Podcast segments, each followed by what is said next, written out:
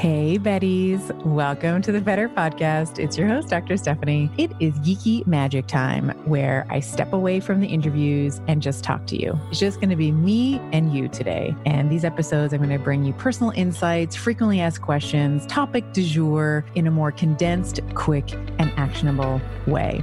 I go hard on the geek, wrap it up with sprinkles and magic for you to do and be better. I get a lot of questions about how to ease perimenopause and menopause symptoms, and here's a really simple answer for you take a good mineral supplement. Your body loses a ton of minerals as you transition through perimenopause and menopause, and mineral deficiencies make a lot of the common symptoms worse.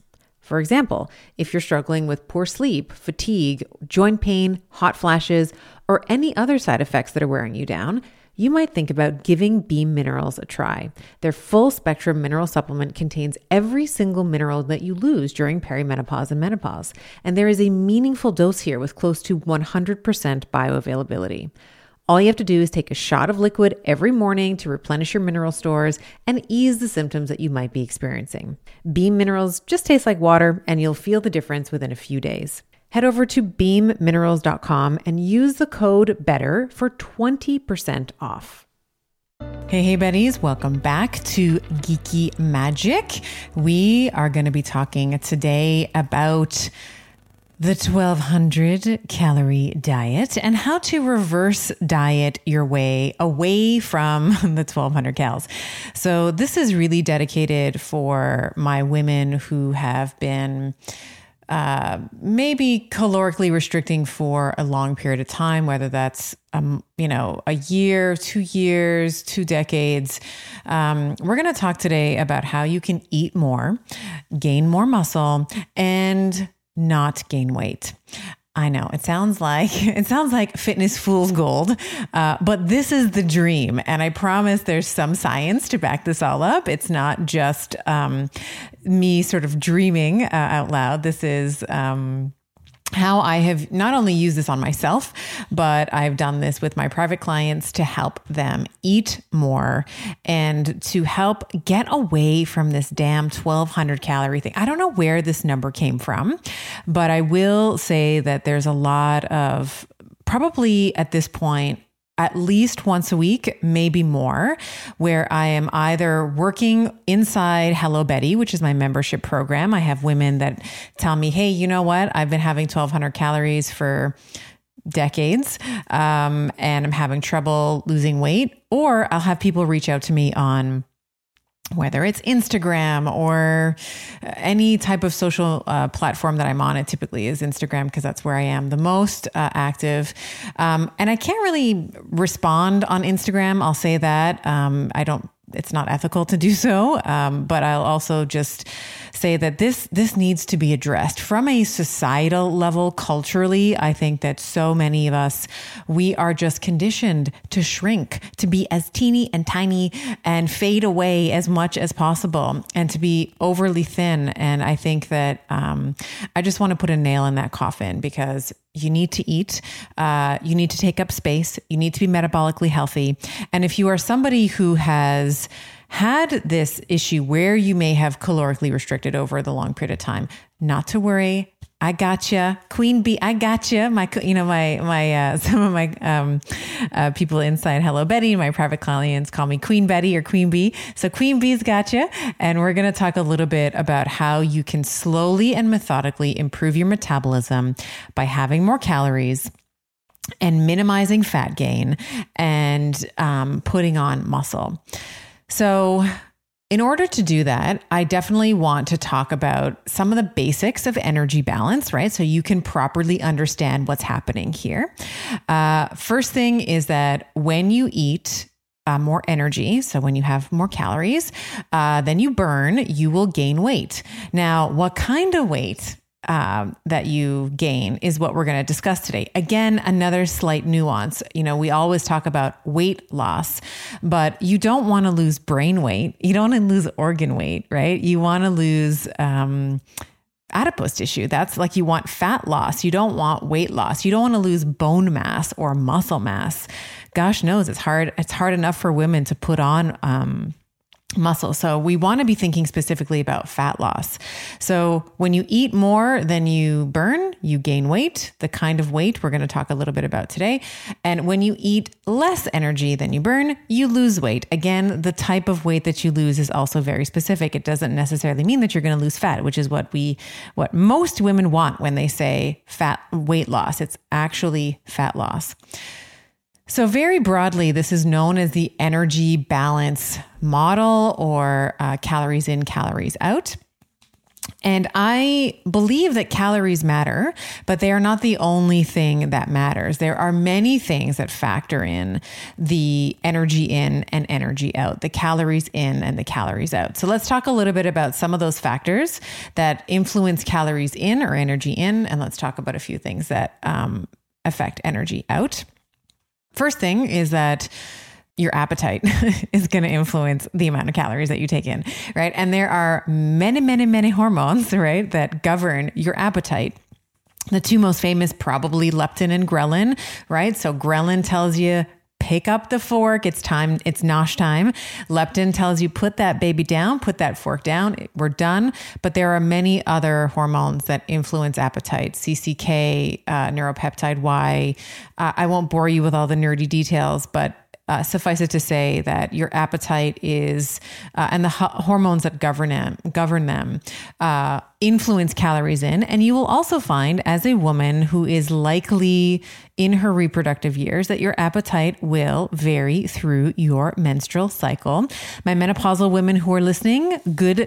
The you know one of the bonuses of being in menopause is you are not subject to the that uh, ever changing hormonal milieu that uh, the women in their reproductive years are. So you will find that your appetite is likely more consistent, and you'll be able to predict changes in your appetite based on. Uh, calorie output. Uh, and of course, uh, if you are pregnant or lactating, you will also know that your appetite is augmented, it is more. Uh, other things that uh, influence calories in, of course, are the food that you consume, right? So that includes the, you know, whether your food is whole or is it processed, right? Is it a whole food versus processed foods? Um, what is the palatability of the food? A lot of times with processed foods, we have these bliss point foods that sort of chemically cause our brains to go nuts and we just keep eating them. Um, of course, there's a certain uh, cultural overlay in terms of your food uh, that's consumed. There's a, you know, the so called comfort foods, right? So for me, you know, and I'm letting you in on a little secret here, if you want the quick way to my heart, the way to do so is to give me Portuguese codfish balls or uh, anything, basically any Middle Eastern food. I just die for Lebanese food, uh, Israeli food, good grief. Like I could just eat um, and any type of Middle Eastern food um, I just love. And that's largely influenced by my culture, my gr- like the foods that I ate growing up you know, my grandmother, um, she would make this. Uh, so all my maybe you'll recognize this. My my grandmother would call this um, this meal. It was called kusa, and it was basically like summer squash that she would hollow out. She would stuff it with meat and rice and cook it in this tomato sauce. Good grief! I could eat the entire all the kusa that she had made. Um, I, I could eat in one entire session. So of course, you know the food that you consume, comfort foods, certainly have a uh, role in how many you know calories calories you're taking in.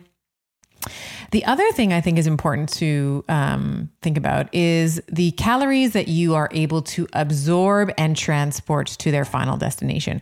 So often we hear this uh, saying, you know, you are what you eat.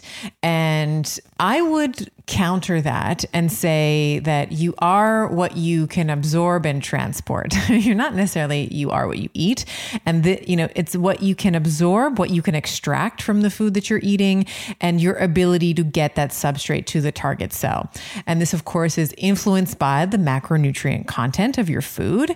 It's involved, it's influenced by uh, food preparation. So how um, you know, is it an Uber Eats delivery where they very likely have used maybe lower quality meats? Maybe they've fried things in uh, oil that's been used six, seven, ten times. There's seed oils. There's you know, there's uh, vegetable oils versus the olive oil that you may use in the home.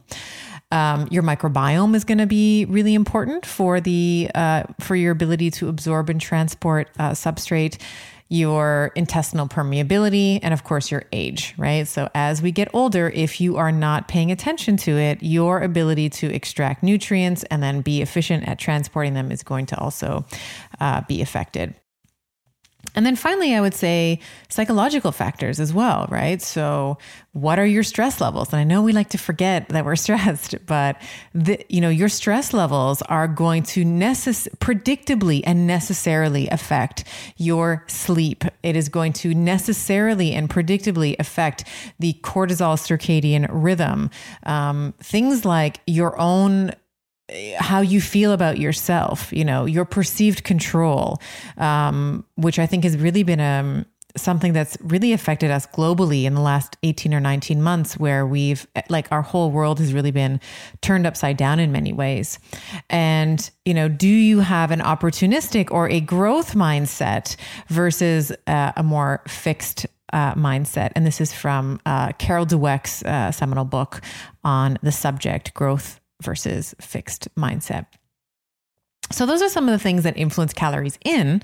Now, of course, factors that influence calories out are things like your basal metabolic rate, which is, again, influenced by hormones. Um, very importantly, influenced by hormones, actually. Um, you know, your dieting history, like have you been having that 1200 calorie um, diet for the last several decades, right? How much muscle mass do you have? We know that more muscle mass spikes your metabolic rate. It is the um, metabolic fuel, if you will, that um, that burns the fire. And then, you know, the calories that you burn through exercise, you know, how much calories that you burn in any given exercise session is going to be influenced by, of course, the frequency, the intensity, you know, the frequency of the workout, the intensity of the workout, uh, the duration of the workout, your hormonal status again, um, you know, your age, how well you slept um, that evening or the evening before, I should say. Um, so the calories that you burn through exercise, your general movement. So, you know, when we talk about specific movement, like what's going on in a cardio session or what's going on in a lift session, uh, we also want to consider what's your spontaneous movement? What's your non exercise activity thermogenesis, right? And this is, of course, influenced by lifestyle. Um, do you, uh, you know, your occupation, right? Are you someone who gets the opportunity to get up and move a lot? Or are you always driving to a meeting or you're sitting talking to your computer the way that I am talking to my computer now? Um, of course, it's also influenced by your stress levels, uh, your energy status, your hormones. It's, it's influenced by everything. And then the last thing, um, and this is not a comprehensive list, but the last thing that I think is worth mentioning in terms of factors that influence calories out is the thermogenic effect of food. So this is influenced by how much protein you're taking in, how much fat you're taking in, how much carbohydrates. And then again, is this a whole food or is it a processed food? That is going to also weigh in on the thermogenic effect of food.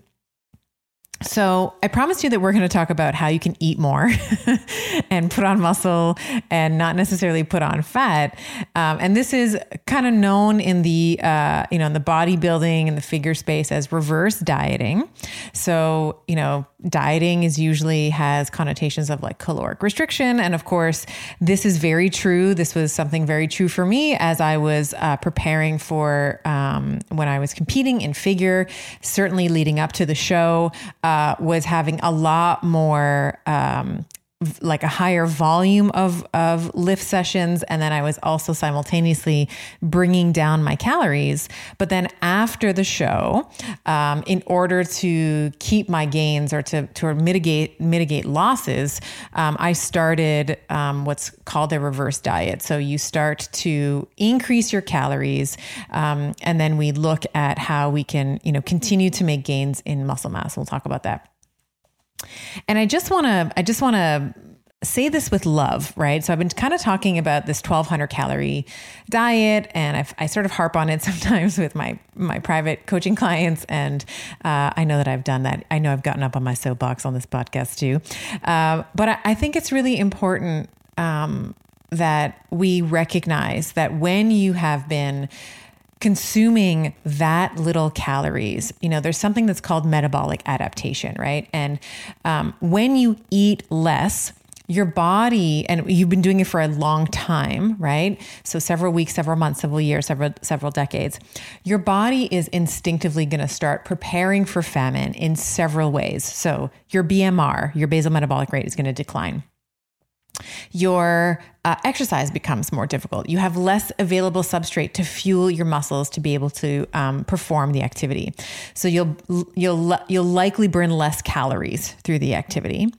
Um, you'll expend less energy, right? Because as your body gets smaller, it doesn't require as much fuel, uh, fuel, pardon me, and your um, your metabolism also adapts to make sure that you are more efficient. So this will reduce the number of calories that you burn through movement. It's so unfair. I know it's, it's so unfair, but it reduces the number of calories that you burn through movement. So you, re- so that results in like less energy out. Sodium is an essential nutrient involved in the maintenance of normal cellular balance, the regulation of fluid and electrolytes, and your blood pressure. Start your morning right with a refreshing, salty tonic of LMNT. It's spring season now, which means I will be enjoying watermelon or grapefruit salt on ice, and it is a fabulous way to balance stress hormones and make sure that I am maximizing my muscle gains. LMNT also has a no questions asked refund policy. Try watermelon or any flavor that you want, and if you don't like it, they will refund your money no questions asked, and you don't even need to return the box. Head over to drinklmnt.com forward slash Dr. Estima. That's D R I N K, lmnt.com forward slash D R E S T I M A, and you will get a free LMNT sample pack with any purchase. And so, as you get within, this is like the painful part, but I'm going to give it to you straight, Betties. As you get within that 10 pound range of your goal, you may also start to use proteins in your muscles as fuel substrate instead of adipose tissue. This is particularly true for the ladies who, my women who naturally through a variety of reasons that we've been discussing, uh, hold on to fat more aggressively than men do. We need more fat uh, as a baseline to uh, to be able to perform the regular functions than our male counterparts do. It's usually 10 to 13 percent is like the minimum amount of fat that a woman needs. Men can kind of get down to like three percent. So there's there's almost like a 10x. Um, actually, that's not right. there's a 3x. Pardon me. There's a 3x difference there in terms of like the the minimum amount of fat uh, that men and women need. So you have to be careful that when you overly and aggressively calorically restrict over you know over uh, you know a long period of time as you get closer, and this is why so many of us, we just gain and lose the same 10 pounds over and over again because your body uses up your muscle, which is functionally active tissue, right?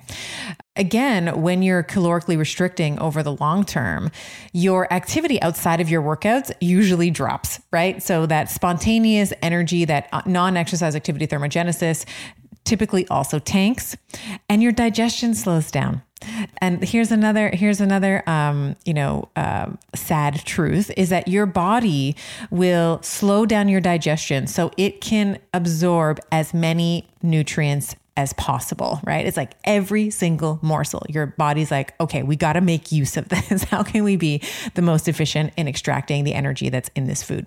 So this will increase your energy in. Now, of course, metabolic adaptation works both ways. It's not just a one way street. So, if you are increasing your calories gradually, your body will also adapt in the other direction. This is adaptive. This is known as adaptive thermogenesis, which is basically that your body will waste calories as heat when there is more calories to spare. So, when done properly, you know, reverse dieting is kind of what we're talking about, where we are increasing your caloric intake, does exactly the opposite of what we just talked about. Your basal metabolic rate increases, which is going to increase your energy out. Your workout capacity increases, right? So now you have more energy which increases your energy out. And now that's going to improve and augment your performance. It's going to increase your lean muscle mass. Your spontaneous general movement increases for the exact same reason more energy out. So your NEAT increases, your digestion returns to normal. So your GI tract is no longer like squeezing every bit of sustenance from every you know piece of food or morsel of food that uh, that you are eating. And so, in order to get there, in order to achieve this, it's important to add calories slowly. So for all my type A betties that are like, perfect, I'm going to have 5,000 calories tomorrow. That's not what we're talking about. So, and I know, and I know, and I know the tendency, it's like, okay, I'm ready. I'm a quick start. Like, let me get at this thing. But we want to be slow and gentle with our bodies. Think about if you have been overly calorically restricting for a long period of time. Your body has made certain adaptations to that chemical environment. So we want to be very loving and very gentle with how we kickstart our metabolism up into gear as well.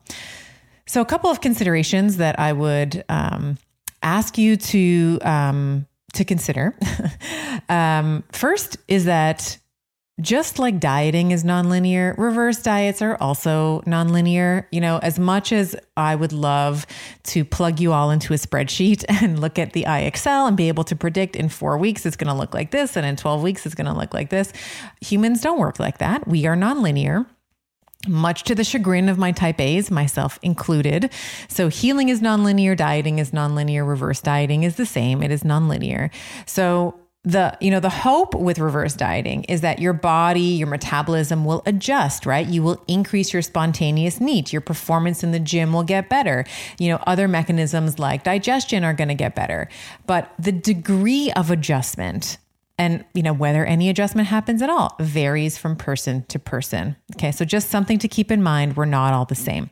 We have some of the same parts. They work very differently Second uh, thing to consider is that our age is also an important consideration here in terms of our ability to adapt, right? So I mentioned before, metabolism naturally declines with age. Uh, case in point, my postmenopausal women always like with a frequency of almost 100% will say listen i've been eating the same thing you know i'm like 55 now i'm 60 eating the same thing that i did when i was 45 and i'm increasing I, i'm increasing weight despite eating like you know despite eating the exact same thing. Again there's a lot of there's a lot of hormonal considerations here for a postmenopausal woman but just if you are not uh, considering your age um, as an ability to adapt and if unless you are strength training consistently you will lose five to 10 pounds of metabolically active muscle per decade. That's a pound a year, um, which is a lot. So, starting when you're about 25 or 30, if you're not um, lifting weights, you are losing 10 pounds, five to 10 pounds uh, of metabolically active tissue a year. So, really, really important. Um, to be strength training. And I know that I always get up on my soapbox about resistance training. Um, the best time to start resistance training was yesterday. And if you haven't, then the second best time to start is today. So even if you haven't been training since you were 20 or 25, not to worry, Betty, you can start today and you're going to still reap a lot of the benefits that strength training has to offer. And then the last thing I want you to be aware of around increasing your calories is that we're going to be very precise with the way that we do this. So everybody's a little bit different, but generally, you need to I we need to assume that you're reasonably sure of your current caloric intake. You cannot eyeball it. And this is everybody hates this part because what I'm going to say next, uh, you may hard eye roll me and say hard pass, Betty, but it's fine. Um, there's Counting calories in general is relatively imprecise unless you're in a lab. Um, but the goal here is to understand what you're eating so that you can methodically increase your calories each week. So, the way that I like to do this with my clients is adding a small amount, very small amount of calories uh, week over week. So, it's usually somewhere between 40 and 60 calories uh, per week. And it's basically impossible to increase by 40 to 60 calories if you're not already measuring your food and or weighing your food and or tracking your food. So if you do want to engage in a reverse dieting protocol, it's important that you are tracking your food, you have a reasonably good understanding of what you're currently eating and then we can go from there. So I think about reverse dieting as three main steps. One is what I just mentioned track your calories and macros for a few weeks. Don't jump into the adding calories yet. Um, you need a method to to track your food intake. Now, inside HBHQ, inside Hello Betty headquarters, the clear favorite with my with my women are is Carb Manager. So this is a free app, uh, no affiliation. Uh, it's just the one that everybody likes.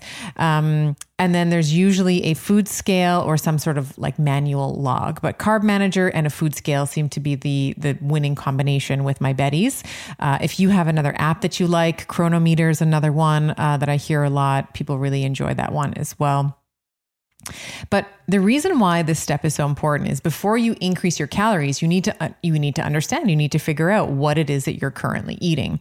Um, and you can, if you don't have any idea of what your basal metabolic rate is, your total daily energetic expenditure, then certainly just Googling um, a BMR calculator um, should be able to provide you some guidance there. The second piece is deciding on your macronutrient balance, right? Um, super easy to get caught up in the weeds in terms of what's the ideal macro ratio. The truth of the matter is here that protein is probably the most important macro for reverse dieting. Um, and there's several reasons for that. One, protein is going to help maximize muscle protein synthesis, which we've talked about. I've talked about this in the Betty Body. I've talked about this on the pod before. Uh, it's also going to prevent uh, uh, or minimize, I should say, muscle protein breakdown or degradation, um, which is which should net net lead to more muscle, right? So if you are maximizing muscle protein synthesis, minimizing muscle uh, protein degradation, net net you should have more muscle that is put on as a result of this. And of course, more protein uh, is also going to help increase energy out because as your body uses more energy to process protein, uh, your your I should say your body uses more energy to process protein than it does for carbohydrates and fat. So first things first, track everything you eat for a few days to determine what your average caloric intake is. I typically will set a protein target at one gram per pound of body weight. So if you weigh 150 pounds, let's say, your protein intake will be 150 grams um, of protein. And that's actually going to remain relatively consistent throughout the reverse. And then, um, so you'll sort of so you'll say you know one gram per pound of body weight then you will subtract that protein, your protein calories from your total calorie goal. And then you'll get sort of the remaining calories and you'll split those between uh, carbohydrates and fats. So I typically, um, you can either do a, a 60 40 split or a 64, you know, 40 60, 60 40 between carbs and fat.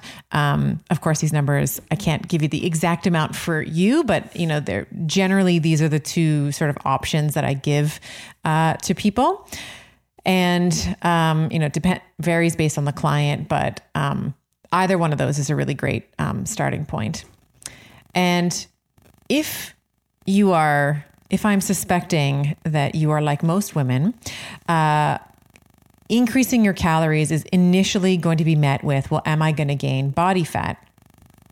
And that's usually one of the main concerns, like 100% of the time. So I really like a conservative reverse. So um, we only will increase the calories by like 40 to 60 calories per week. So if you've been having 1200 calories for two decades, I'm not going to get you to start eating 1800 calories. I will get you, let's say, in the next week to have 1240. Right. And then you may stay there for a week or two. Um, and then we may bump it up to 1280, right? For another week or two. And then we bump it up to 1320 and so forth, right? A couple things you might want to consider when you are um, doing a reverse is you want to be watching um, your performance in the gym and you want to be watching your measurements. So, as much, and I'll say that uh, you can weigh yourself. Uh, I would say a couple times a week if you want. No more than no more than twice a week is you know is um, is important. The day to day measures, like the day to day numbers, aren't really important. It's just the direction that they're going that we want to look at. Um, I actually prefer measurements. So I prefer waist measurements, I prefer hip measurements, and uh, other body measurements, but those are the two main ones, which, in my opinion, reflect changes in your body composition better than the scale.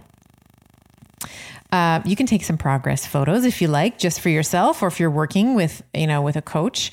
Um, I think as well, body like taking photos of yourself also can reflect changes in body composition better than your scale.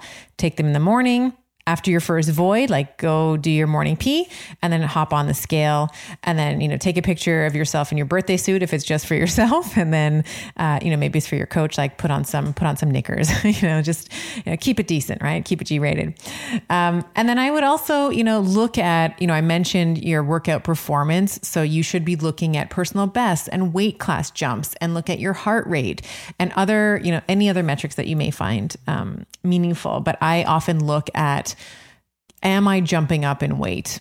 And not every workout has to be a PB. It doesn't have to be a personal best, but directionally over time, I should see an increase in weight because I have more substrate available for my muscles now to perform. So that is how I would structure healing your um, metabolism.